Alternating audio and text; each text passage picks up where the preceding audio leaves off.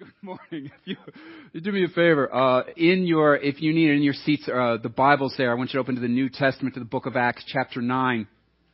We're going to be reading the first nine verses, and then we're going to skip to verses 17 through 19. And it's a pretty particular passage, is a passage about the conversion of Saul of Tarsus. So follow along with me if you wish. If otherwise, it's going to be up on the screen in bigger font for people like me. Uh, Let's read. Meanwhile, Saul was breathing out murderous threats against the Lord's disciples. He went to the high priest and asked him for letters to the synagogues in Damascus, so that if he found any there who belonged to the way, whether men or women, he might take them as prisoners to Jerusalem. As he neared Damascus on his journey, suddenly a light from heaven flashed around him. He fell to the ground and heard a voice say to him, Saul, Saul, why do you persecute me? Who are you, Lord? Saul asked. I am Jesus, whom you are persecuting. He replied, Now get up and go into the city, and you will be told what you must do. The men traveling with Saul stood there speechless. They heard the sound, but did not see anyone. Saul got up from the ground, but when he opened his eyes, he could see nothing. So they led him by the hand into Damascus.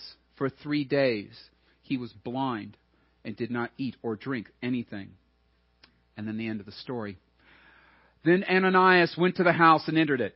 Placing his hands on Saul, he said, Brother Saul, the Lord, Jesus, who appeared to you on the road as you were coming here, has sent me so that you may see again and be filled with the Holy Spirit. Immediately, something like scales fell from Saul's eyes, and he could see again. He got up and was baptized. And after taking some food, he regained his strength. Saul spent several days with the disciples in Damascus. And this is God's word. Please take a moment and pray with me.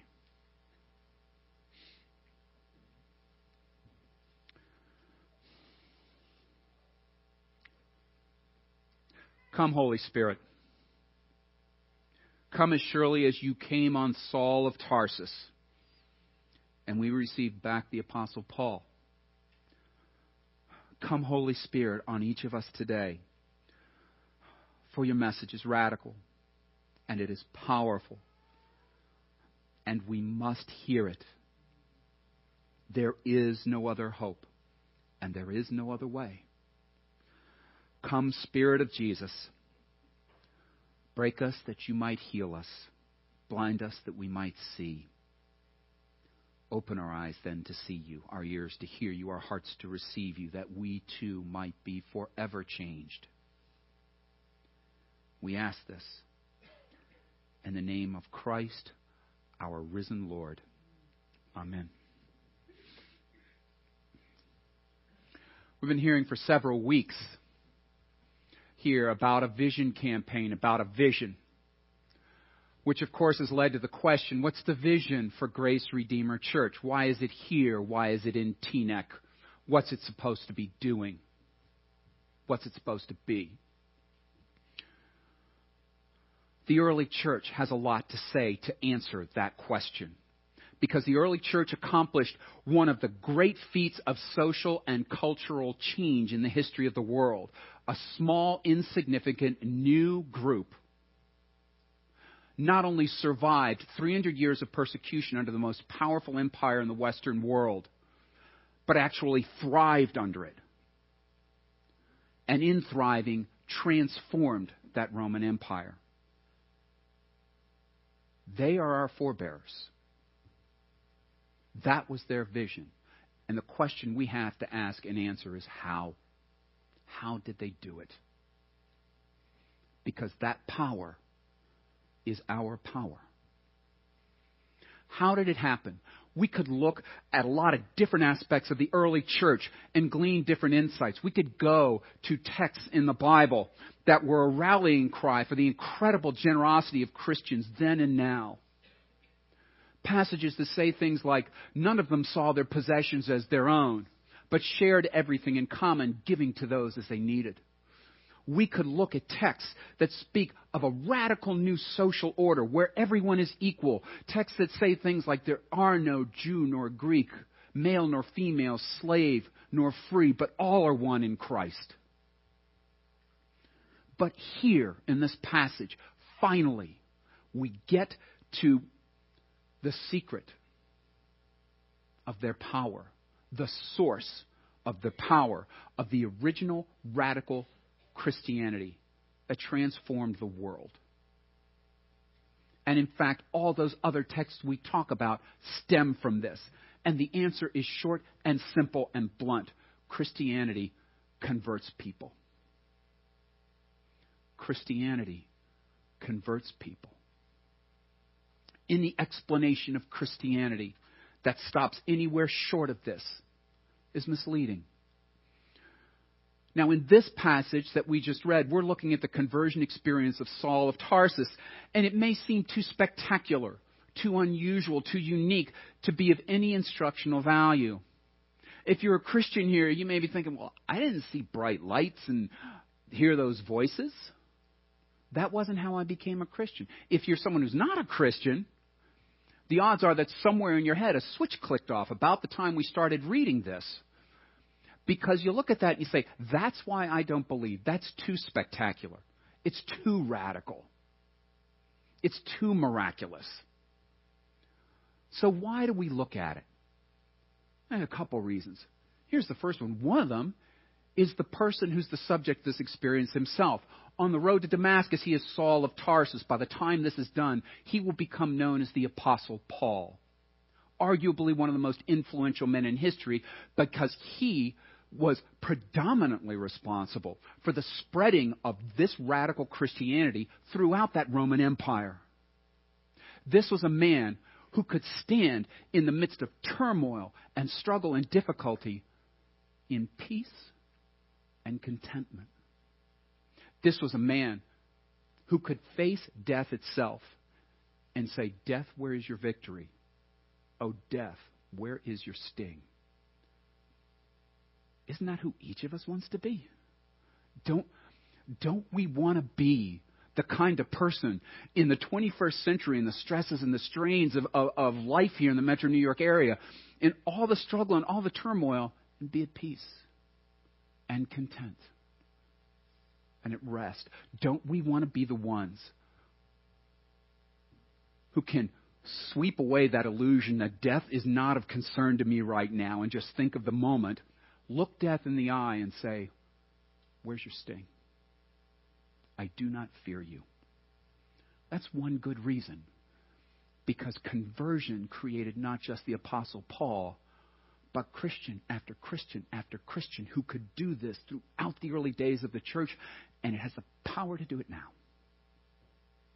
The other reason why we look at this is because even though this is a particular conversion case and very spectacular, if we look at it closely, we find principles that apply in conversion regardless of whether you have this road to Damascus experience. And there's three of them really. The first one is conversion is necessary. The second one is conversion is reasonable and rational. And the last one is conversion is a spiritual process. Conversion is necessary. It is reasonable and rational. And it's a spiritual process. Now, when I say it's necessary, it was necessary for Paul, but the temptation in our society today is to say, well, you know, we've advanced a lot farther in 2,000 years than this overwhelmingly agrarian and more simplistic society. We're much more complex. We don't think like they do. Things are different now.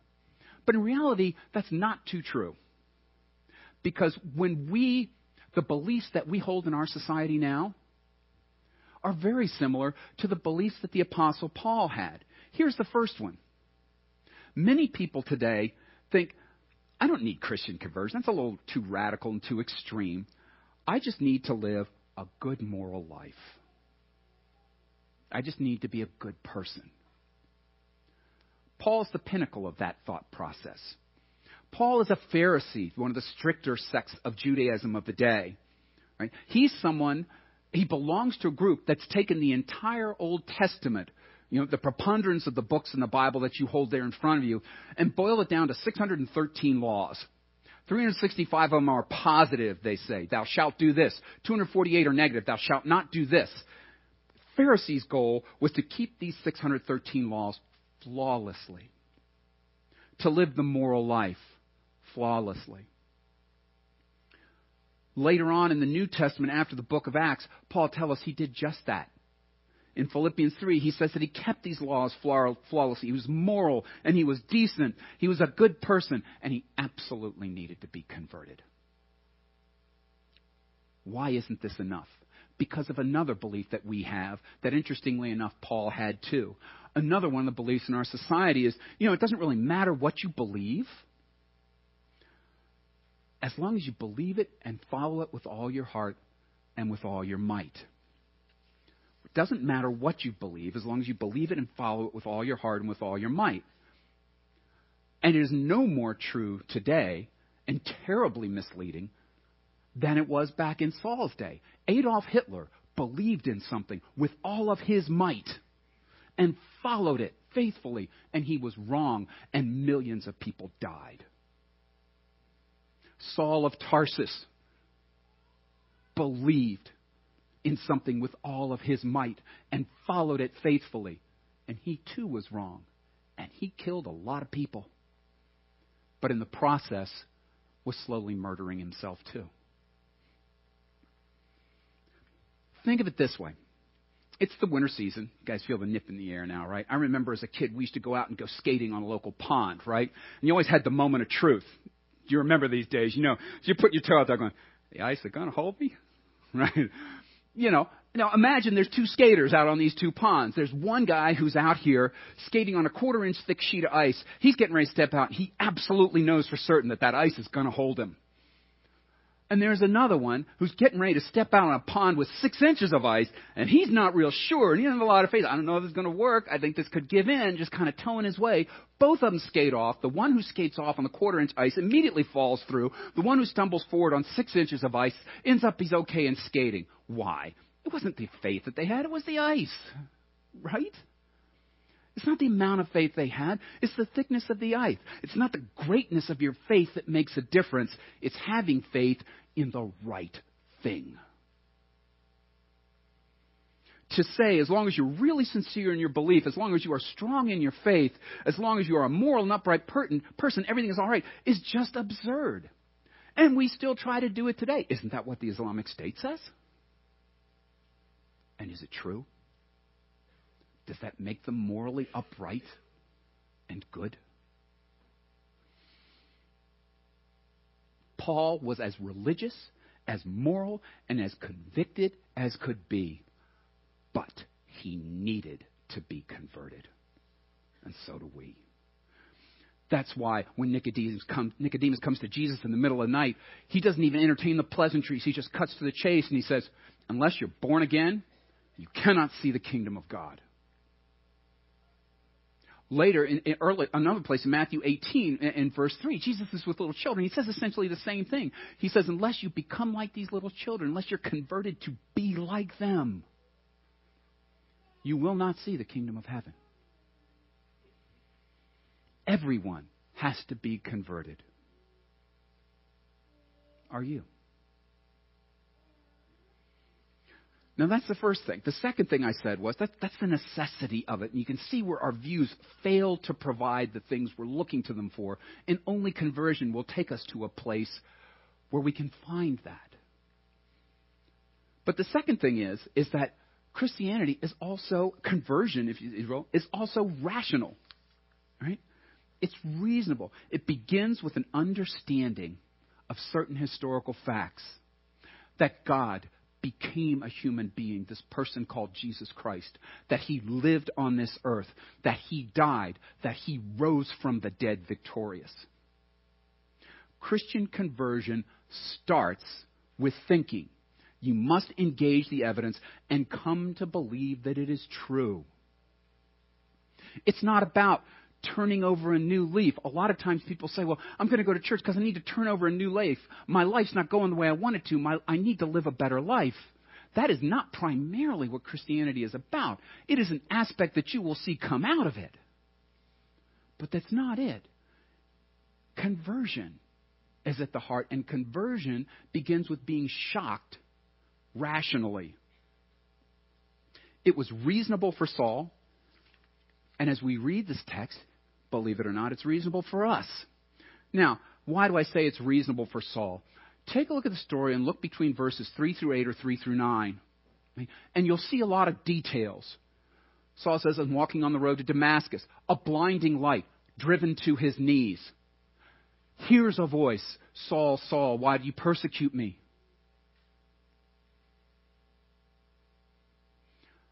There are others with him. He stands up blind. Others are with him. They're speechless at what transpires. Why? They hear something. They can't tell entirely what it is, but they hear something incredible. If you look at the two other accounts of this in Acts 22 and Acts 26, where Paul is standing first before a crowd in Jerusalem and second before Roman authorities, you see more of the details come out. The same story is there, but he has other details to give to them. And, and, and, in one of them, you realize that those that are with him see a light, but they don't see the person in the light. Paul does. They hear something, but they can't distinguish it. But they know that it is so incredible and so supernatural that they're speechless. Now, why does Paul go to all the trouble, not once, but three times, to register this? To record this event? Why does he do it? Think about it this way. What if what Paul, then Saul of Tarsus, saw and heard happens only to him? He stands up, he's blind, he says, Did you guys see that? Did you hear it? And they say, See and hear what? What are you talking about? If you are Saul of Tarsus, wouldn't you begin to wonder if you're a little delusional? Wouldn't you begin to wonder if maybe you're hallucinating? Well, I see it and I hear voices, but nobody else does. Maybe. But the fact is, somebody else did. More than one. And it's recorded again and again. Why? Because Saul is doing, he's showing us the facts he researched when this happened. Did this happen? Let me weigh the evidence. Let me take a look. And even as spectacular as this event is, with a light and Jesus appearing and, and, and voice, him speaking to Saul, even that fits in in, a way with the reason of, uh, of Saul of Tarsus, because you have to understand who he is. Saul of Tarsus is a disciple of the Rabbi Gamaliel. Gamaliel's grandfather, Rabbi Hillel, was the founder of one of the two sects of Pharisaism, one of the two schools of Pharisaism, where people came to be schooled, where Paul went to be schooled under Hillel's grandson, Gamaliel. Paul is steeped in rabbinical tradition. It could be argued he's on a rabbinical quest in this request for papers and authority to go get people and bring them back. He's been steeped over and over and over in what the rabbinical tradition has to say about people like Abraham and Moses and Gideon and others. So when a light flashes and a voice comes from heaven to talk to him, as astounding as it is to Saul of Tarsus that it's happening actually to him, he remembers it happened to Abraham, and it happened to Moses, and it happened to Gideon, and it happened to others. And that's with him. He's like, it's happened before. It's reasonable. He doesn't enter this by stopping his mind from thinking, which is frequently our society's view of Christianity. He enters into the process of conversion by starting his mind to think, maybe for the first time. Now, for us, as we step back, those facts are there several times, three times, so that we have them in front of us and we have the accounts and we can weigh the evidence. And if we step back and look at the New Testament as a whole, maybe the Gospels in particular, the story of these historical facts that are at the heart of conversion, the birth, the life, the death, and the resurrection of Jesus Christ. We find it far from being unreasonable. It is the most reasonable thing that we have to consider. Many people look at the stories and say it's fantastic, but nobody looks at the manuscripts that contain the story to see if they're credible. We have tests we apply to ancient documents and look at them. And it's not a matter of whether the New Testament meets those standards. It's a matter of whether anything can meet the standards set by the New Testament. The second best attested document in ancient from ancient history, the Iliad, has 647 manuscripts. The earliest one dating to a period some 1,600 years after the original was written. The New Testament, the best attested ancient manuscript in the history of the world, bar none, has over 20,000 manuscripts, the first one dating to within 15 to 30 years of the writing of the original. Everybody who wrote one of the Gospels, Matthew, Mark, Luke, and John, is an eyewitness to the events that they saw, that happened and unfolded in an incredible way. And they wrote about them and circulated letters about them and stood in public and spoke about those events to other people who were eyewitnesses, many of whom were hostile. The possibility of lying about it is non existent. They couldn't have gotten away with it. And they even attested with their very lives with the martyrdom of 11 of 12 of those people going to death rather than recount that Christ was born, Christ lived, Christ died, and by God's grace, Christ arose.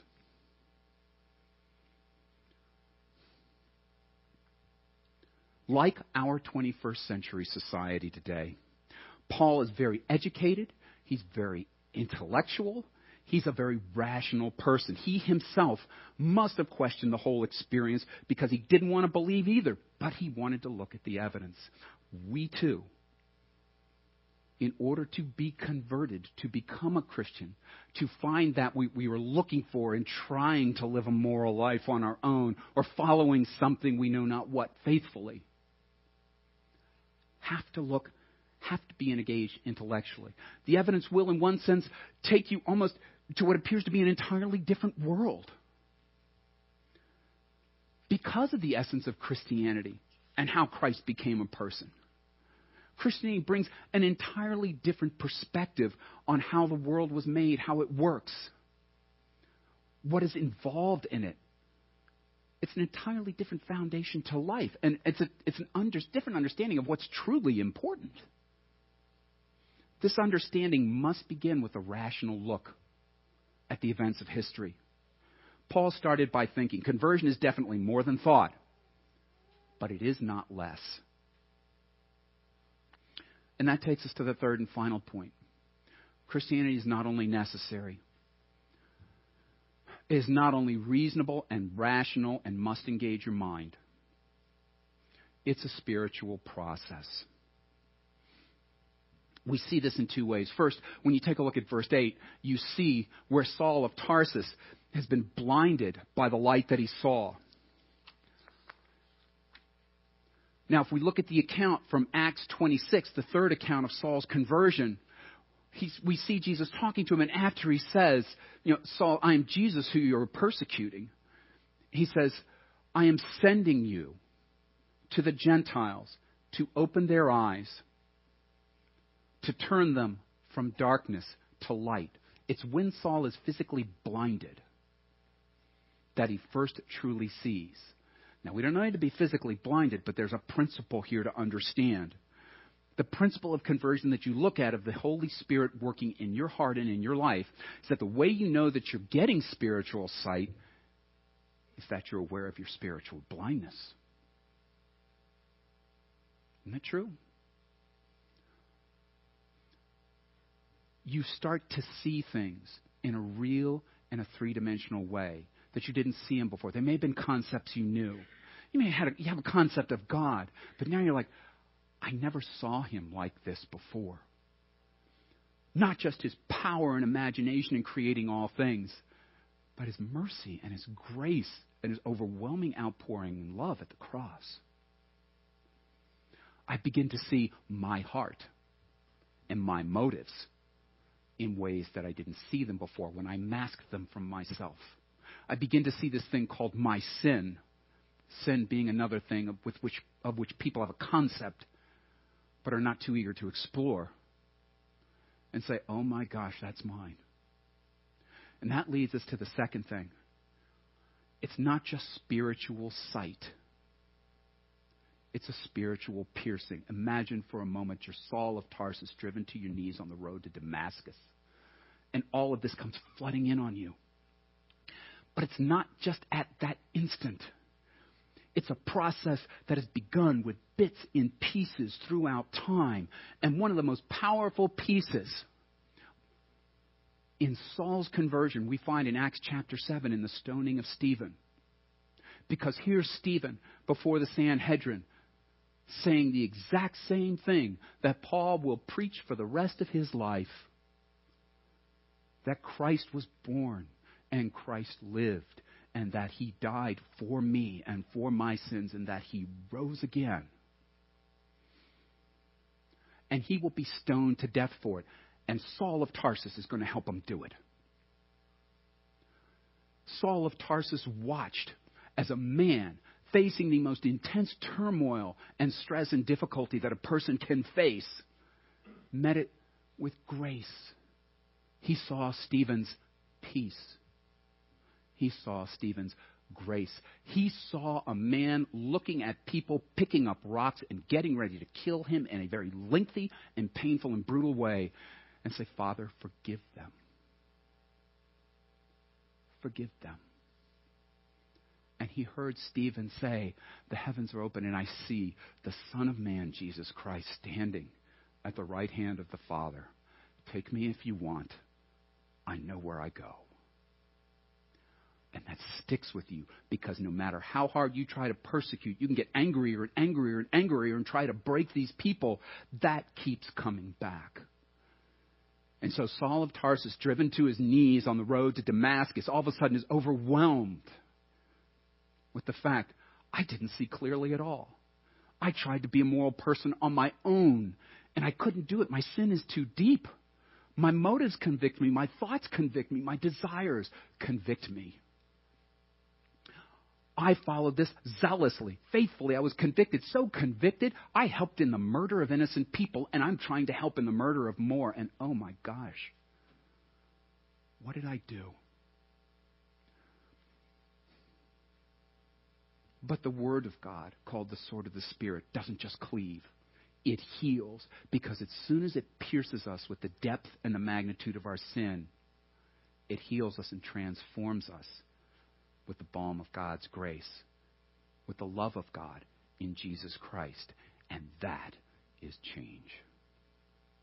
That's what Saul of Tarsus was looking for under Gamaliel, persecuting Christians, trying to follow religiously, if you will, 613 laws. He had to abandon all that and find it in the arms of a risen Savior.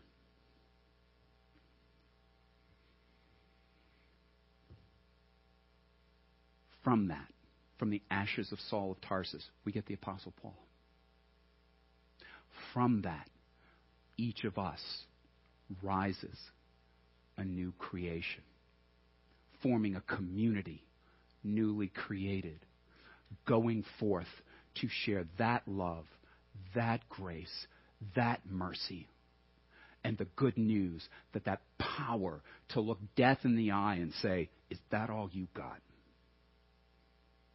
Is yours for the asking. And for anyone else's who will receive it. That's the vision that changed the Roman world. Is it our vision? Let's pray.